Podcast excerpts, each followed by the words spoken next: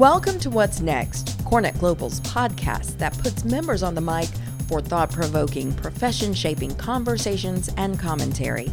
In this episode, Senior Occupancy Planner at JLL, Brian Froud, sits down with one of our young leaders to examine ways in which the corporate real estate profession can attract and maintain talent. Welcome to CoreNet Global's What's Next podcast. I'm Brian Froud, and today we'll be discussing how to attract, retain, and motivate high performing talent. With me today is Simon Darmody from Kingfisher Recruitment. Simon is a young leader CoreNet member and recently spoke on stage at the annual conference in Sydney. Thanks for joining me, Simon. Thank you for having me. First up, uh, tell us your experience about presenting at the annual conference in Sydney. Well, it was great. It was the first sort of opportunity I had to you know, speak publicly, definitely in front of that many people, and it was great to sort of be given the opportunity to, to have a voice uh, as a young person in the industry as well. Um, of, of course, it is you know, a bit nerve wracking standing in front of, I think it was about a couple hundred people or so. Yeah, absolutely. And uh, but you know, all in all, it was a great experience, and uh, I think it was received pretty well in the end as well. Yeah, and so the topic you spoke about was about attracting and retaining high performing talent, and that's sort of what we'll cover today. Um, I was wondering if you could tell us what recruitment looks like for commercial real estate firms in the workforce of the future. Well, first of all, the you know, the key part that I you know, what I spoke about in Sydney is I found there's definitely not enough young people coming into the industry. I went and spoke to some high school students, and 19 out of 20 students didn't even know corporate real estate was an industry that you could go into for a career. Uh, so I think that is key as you know, educating young people, and whether that's going out to high schools or, or any other ways of educating young people that the industry exists and speaking to them about you know what the career paths are, the opportunities. Mm. And so, in your day job working for a recruitment firm, how do you find that you attract a lot of your candidates? Are they from, uh, are most of them in property currently, or are some of them from totally different areas and you kind of lure them over? I think it's probably about a, a 90%, 10% split. Uh, you know, 90% of it is those the candidates that have the experience in property or, or corporate real estate. Uh, the other 10% is you know, people coming from you know, different backgrounds, such as hospitality and uh, you know, events management, things like that, that have you know, that, that sort of real customer service focus to it, as that tends to be you know something companies are really focusing on on mm. these days. Yeah, um, certainly that experience piece is um, what a lot of uh, firms are focusing on. Yeah, you know, I've seen it myself. A lot of people coming in from hospitality, um, even a lot of training and learning and development courses these days are being facilitated by people that work in hospitality to try and really sort of hone in those soft skills to um, people that are currently in the workforce that maybe not have had exposure to it. Definitely. I suppose t- speaking about those soft skills, are you starting to see um, a bit more sort of focus on that as opposed to the sort of hard, you know, certifications and qualifications? Mm, definitely, there's a you know, massive from employees to and employers. There's a massive movement towards more soft skills over technical skills. We find uh, we're seeing you know sort of more and more people.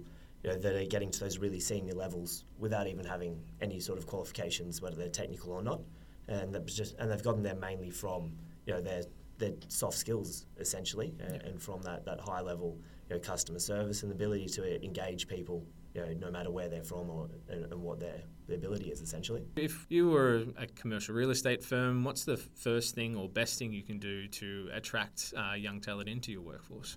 Well, I think a lot of it is, you know, and we're seeing it at the moment, is the types of things like work-life balance and things like that. Uh, you know, the, the amazing fit outs that you see in some companies as well that mm-hmm. allow a lot of flexibility and autonomy as well. Uh, and young people, mainly these days, what, what, I've seen is they really want to sort of be, you know, be heard and feel that they're valued in a, in a business, no matter the size of it, no matter their role. Mm. Uh, so then that's about you know, letting that happen and making people you know, give that, them that sense of autonomy yep.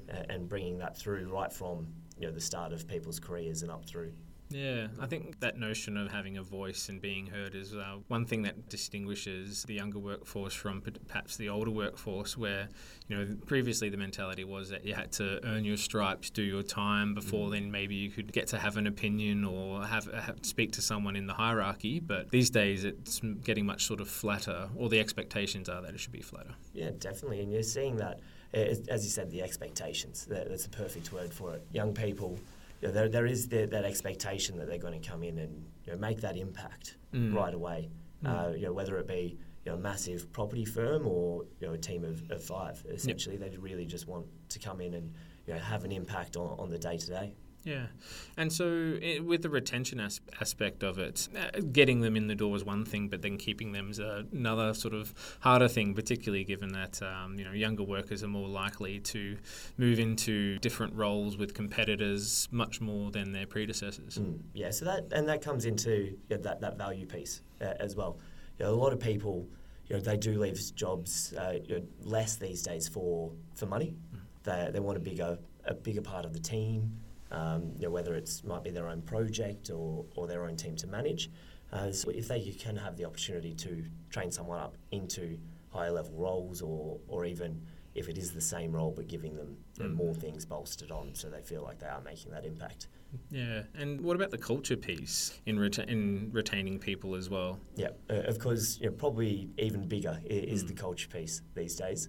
Um, yeah, I think it, it is key about having that you know, work-life balance, and, and, you know a lot of companies are doing things on weekends like a, a sporting event or a run, um, doing little things like that, some some charity things as well as you know celebrating all, all the you know events that come up through the year, such as birthdays, and can be really simple, yep.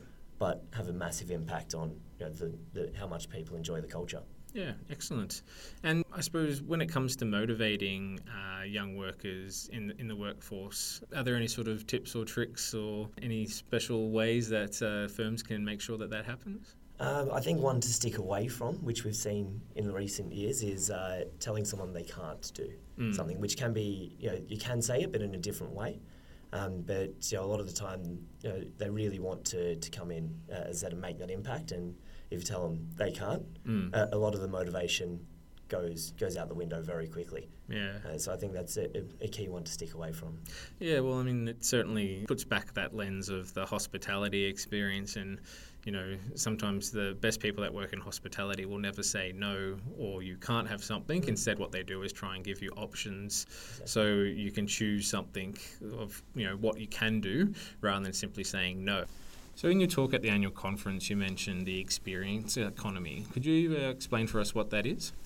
Yeah, so the, the experience economy is bringing things into your business uh, beyond just your core offering uh, and your core business, uh, essentially, and make, having whether it's employees or customers come back because they had a great experience rather than you know, they, they just got that great car. Mm. Uh, for instance, uh, have you heard of Mercedes Me? So they're they're down underneath Rialto Tower, yes. uh, and they're uh, so it is a Mercedes dealership essentially, mm. but they have only about two cars in there, and they have a cafe, a little bit of a restaurant in there as well.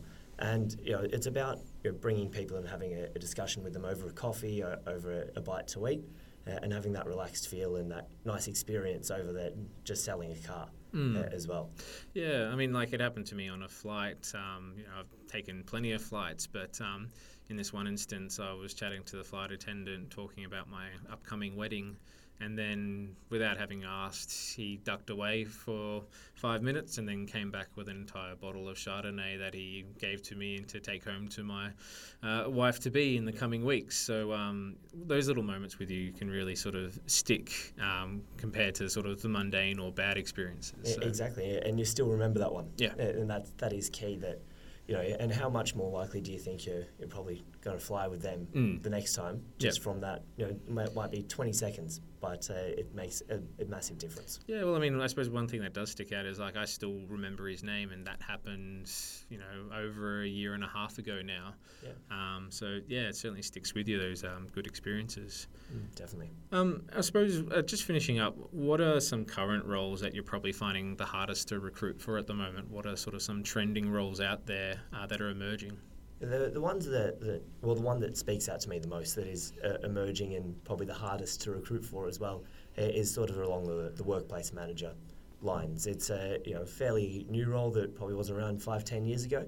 Uh, and because of that, you can't really find people with you know, 10 years' experience mm. in, in, the role. Uh, and that role's come across, you know, come along essentially because people, as we said, want that customer service and, and the experience economy now for all their staff.